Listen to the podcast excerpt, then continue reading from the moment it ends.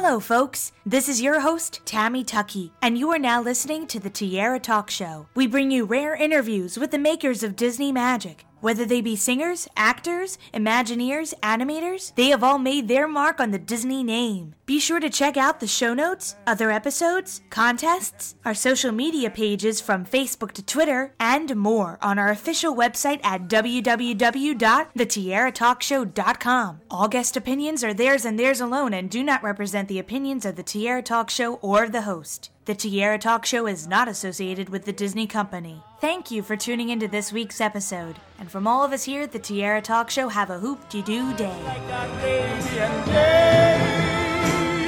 more often than not, our heart has been hurt in a lot of good ways.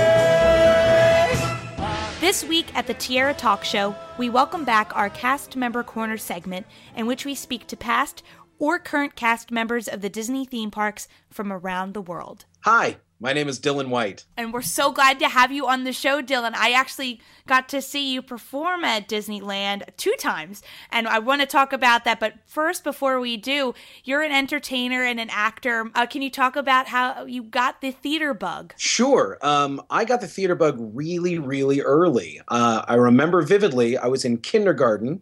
We did a uh, President's Day show, and all I, all I remember specifically was it had something to do with George Washington, and we were banging on these like little sticks to something rhythmic. I don't remember what. Standing on the stage with the rest of my class in the elementary school auditorium, you know, making these clacking sounds with these sticks for whatever reason, looking out at the audience, and I remember specifically that moment going, I really like being up here. And so I've done everything I can to keep getting up on stage ever since. And you must have done a couple of high school musical shows and, and in college as well, too. Oh, more than a couple, yeah. I did uh, musicals, of course, in the plays at my own high school. Plus, there are two all girl schools not too far from where I went to high school. And of course, because they're all girl schools, they had to import boys to play some of the boy roles. so I did my own high school shows, and I did uh, shows at two other high schools as well. Did you have like a, m- a most favorite role you got to play during that time period of your life? Um, two come to mind. I played uh, Albert Peterson and Bye Bye Birdie twice, once at my high school and once at one of the girls' schools. Um, and I got to play Snoopy and You're a Good Man, Charlie Brown. And and speaking of fun musicals, um, I loved Aladdin at the Disneyland theme parks. You know, I'm I was very very very impressed, and I and I love it. And and and you play you played the well, excuse me, your best friends slash you played the role as Genie uh, for almost over ten years. My For goodness, just over 10 years. And and I am allowed to say that, you know, I played the role of Genie because in that show, uh, we weren't the character. You know how some people are, you know, are friends with the characters in the park. We weren't those characters. We were we were the actors portraying those characters in a show. So yes, I can say I played the genie in Aladdin a Musical Spectacular for just over 10 years until the show closed.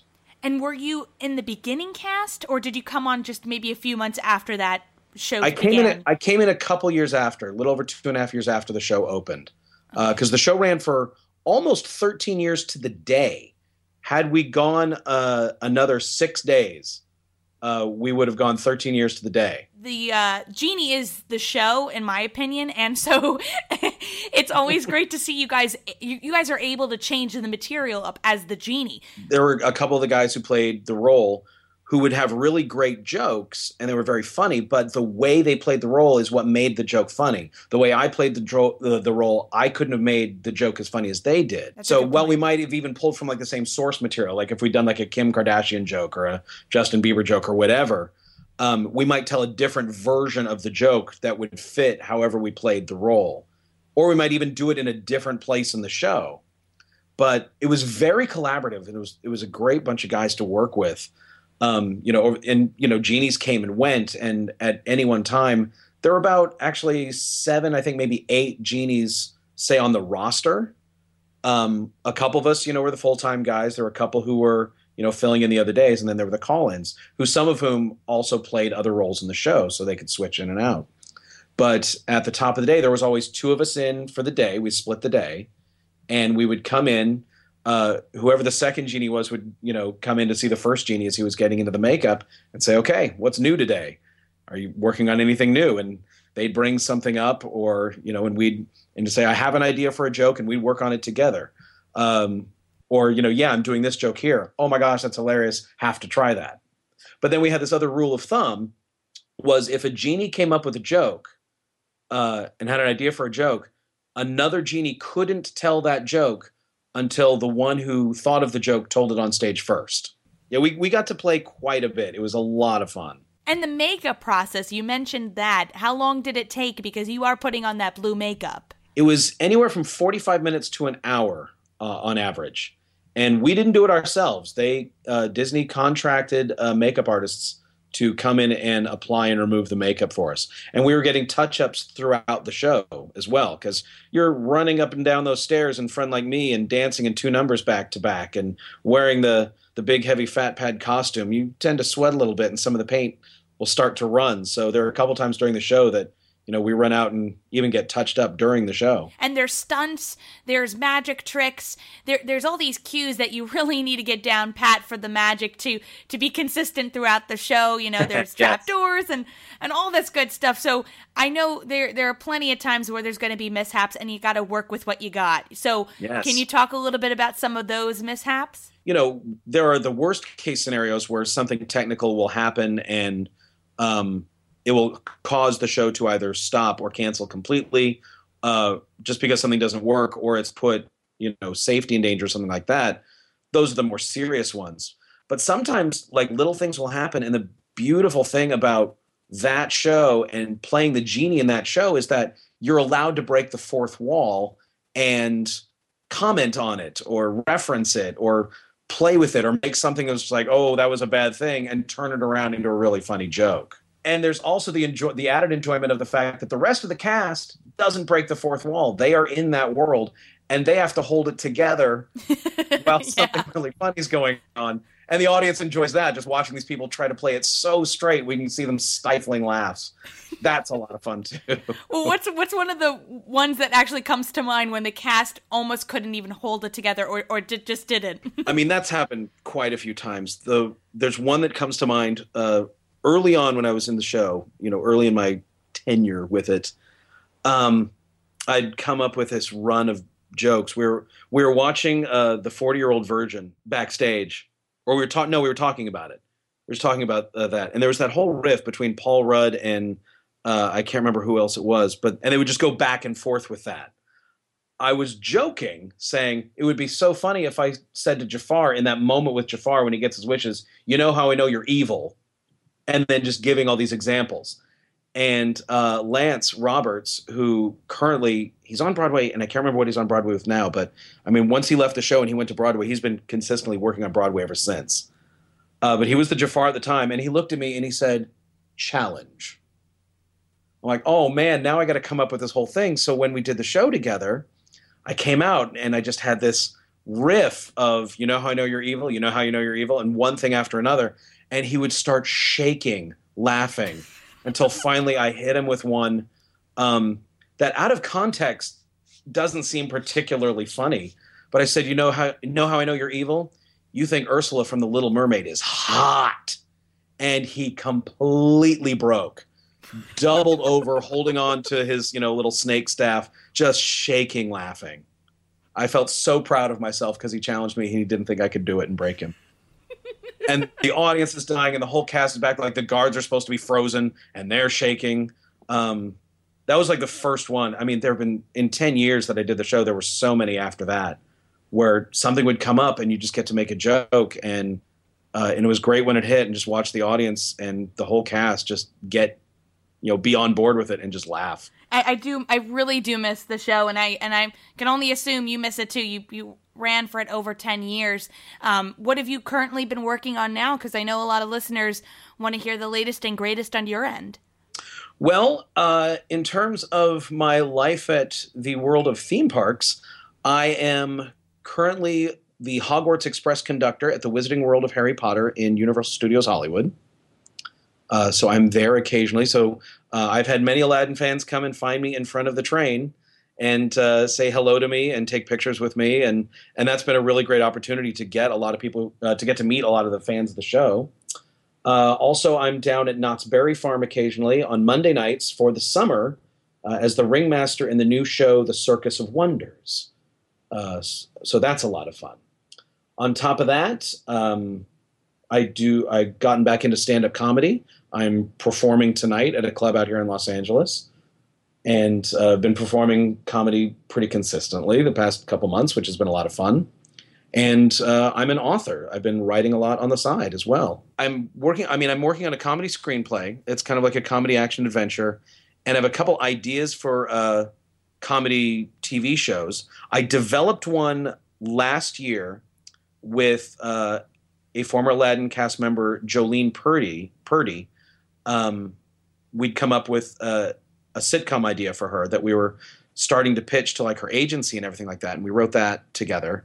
And then she got cast in Orange is the New Black, and she's on the new season of Orange is the New Black. So she ended up going that direction, and I've you know we're we've got this on the back burner if it ever comes up. Um, but that was a project I work on. But most of the stuff I'm I've been writing has not been necessarily comedy. There are comic elements to it, but uh, I've actually been authoring books. I have a trilogy of a uh, young adult paranormal romance about a 17 year old girl who falls in love with the ghost that's haunting her house. And I'm currently working on a young adult science fiction action adventure. And, and is there a way we can actually purchase these books? Like listeners could head to your website? Yes, actually. Uh, they're all available. The links to all of them are available on my website, uh, www.dylanwhite.com. Uh, and the links to them are on the various book pages. Uh, they're available on all digital formats, you know, Kindle, Apple iBooks, uh, Kobo, Barnes and Noble, and all the links are there on my website. Uh, and you can order paperbacks of them as well. Uh, also, the link is there on my website through Amazon. So if you go to Amazon as well and search, you know, my name and the Apparition series, it all pops up, and you can either order the digital copies or the paperbacks or both. And uh, the new series, the science fiction series, uh, the first book is tentatively and probably will will be called the Orion Abduction.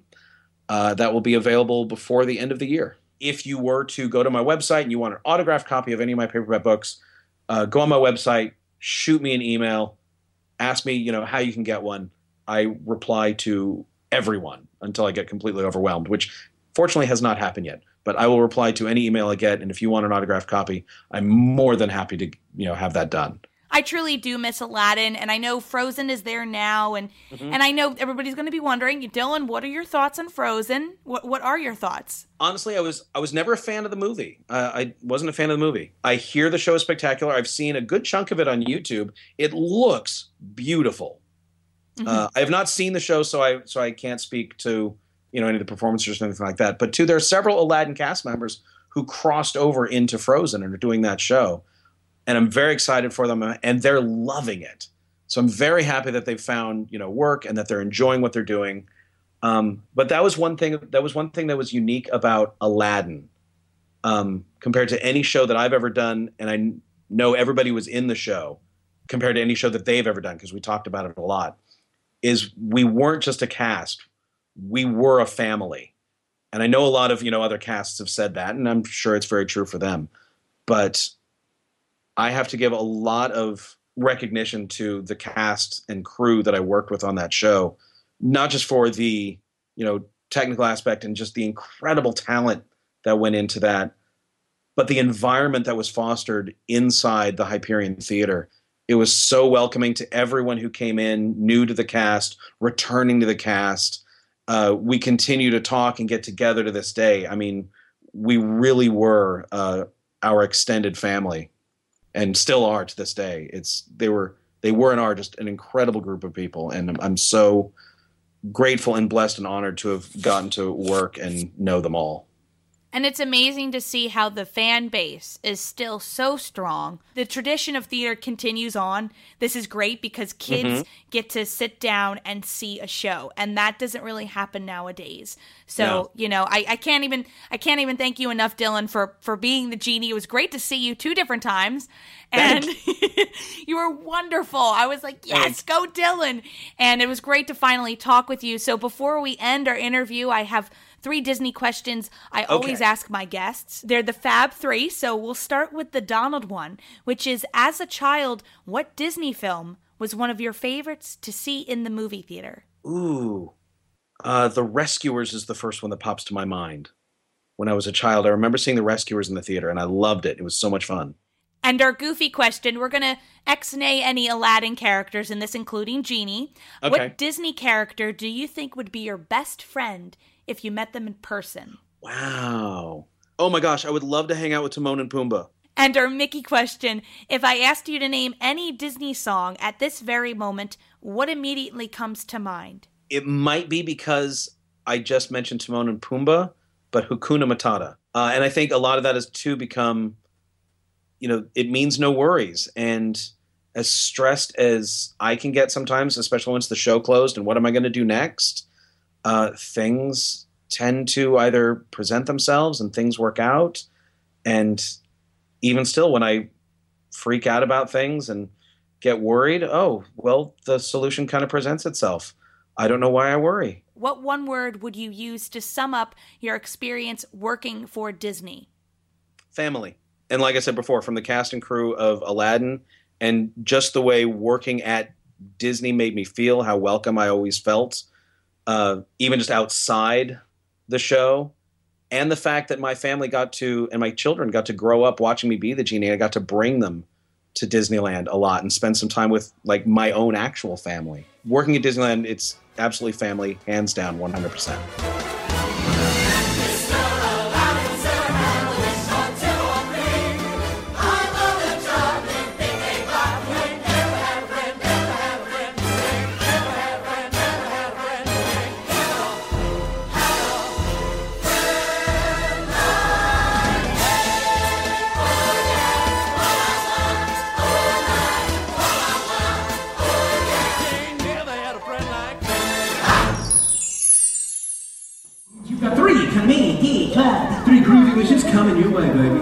Hold on there, mate. Before you go sailing off to the Tortuga all oh, by your onesie, we've got some rules to go over, savvy?